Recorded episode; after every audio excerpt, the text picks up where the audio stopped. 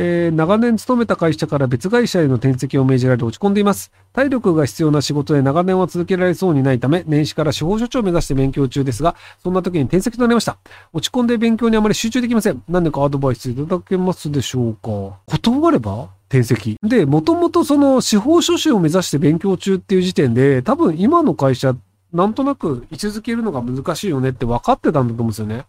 なので、時間の問題で起きるべきことが今起きたので、あ、思った通りだ、予想通りだ、ちゃんと合ってたって話だと思うので、なので、あの、転籍を嫌がって、で、そのなんか体調が悪くなりましたって言って診断書もらって、休職して、休職手当を6ヶ月ぐらいもらもらって、その間に勉強して司法書士になればいいんじゃないかなと思います。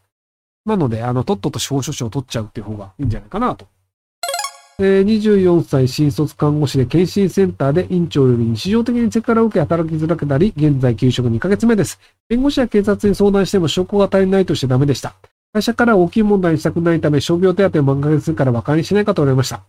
と断り、また会社からの新たな会の申しです。来月で休職も終わるため、え今後海外留学かかる人の父親の持ち家を借りて実習室を勉強しようか悩んでます。えー、失敗したら週3で看護のバイトしようと思うんですが、何かアドバイス中です。えっと、多分会社からはもう新しいオファーは来ないです。なので、こっちからふっかけてください。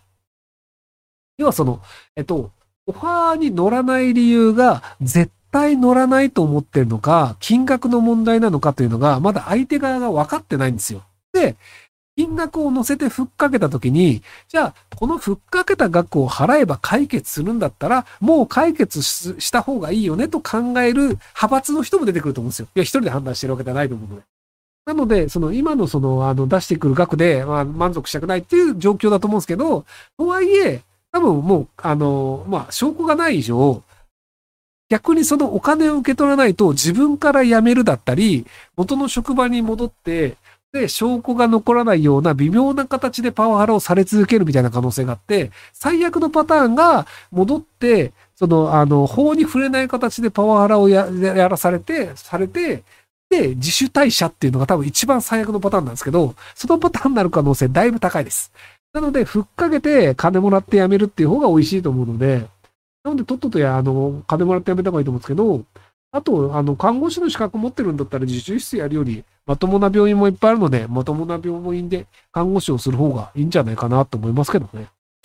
えー、病気がちの療養明けで5浪目の年で文系学部を受けます。高校時代は周りの影響もあり理系資格職を目指していましたが、えー、この際本当に学びたいことを思い、政治学や国際文化などを学びたいです。えー、国際意欲あるので英語は頑張ると思います。高齢で文系となると就活がどうしていいか正直描けません。アドバイスいただけたらと思います。えっと、まあ、家がお金持ちだと思うので、もう働くとか考えなくていいんじゃないですか？むしろ、あの、細々と家のお金をつ、あの、こう、く、そう、家のお金で食いながら、あの、院生とか研究の職になるっていうのもありだと思うんですよ。だからその、あの、研究職、文系の研究職ってマジで食えないんですよ。なんですけど、なので、あの、親の金があるんだったら、別にそれやり続けることはできるので、なので、あの、仕事をして儲けようとかじゃなくて、普通に研究で食ってこうっていう方が、ひょっとしたらいい結果が出て、で、社会にとって何らかのメリットがある場合もあるので、あの、最近その、考古学でやたら大量の発見をしている人がいるんですよね。その、えっ、ー、と、まあ、航空写真とかだったりを使って、あの、なんか2メートルぐらいある剣だったりとか、盾だったりを見つけたっていう人が、あの、アベマプライムに出てたんですけど、で、あの人確かまだ20代だったと思うんですけど、あんな感じで割とその文系色もなんか突然あの、その今の技術を使うことで、今までそのあの発掘とか進んでなかった分野がいきなりうまくいくみたいになったりするので、なので、あの、文系職でも、あの、その昔ながらのやり方じゃなくて別のやり方っていうので、ただ全然食えてないと思うんですよ。で、お金も儲かんないんですよ。なんですけど、そういうのもあるんじゃないかなと思いますけど。えー、保育士をやっていて5歳の子に毎日暴力と暴言を吐かれます。あざもできてるし、保育士失格だよね、死ねまいのになって言われ、精神的に参っています。園長主任からのパワハラもあり、うつ病になったのに給食もさせてくれませんでした。辛いです。でもあと10回出勤すれば終わるので我慢しますが、毎日精神すり減らして辛いです。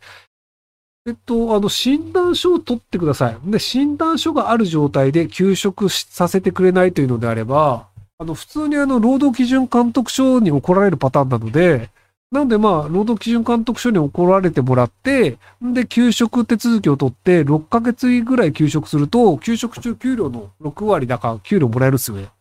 なので、あの、まあ、10日間我慢すればとかじゃなくて、普通に6ヶ月間の休暇と給料もらえるぜっていうのがあるので、あの、診断書持って労働基準科の人に行った方が得なんじゃないかなと思いますけども。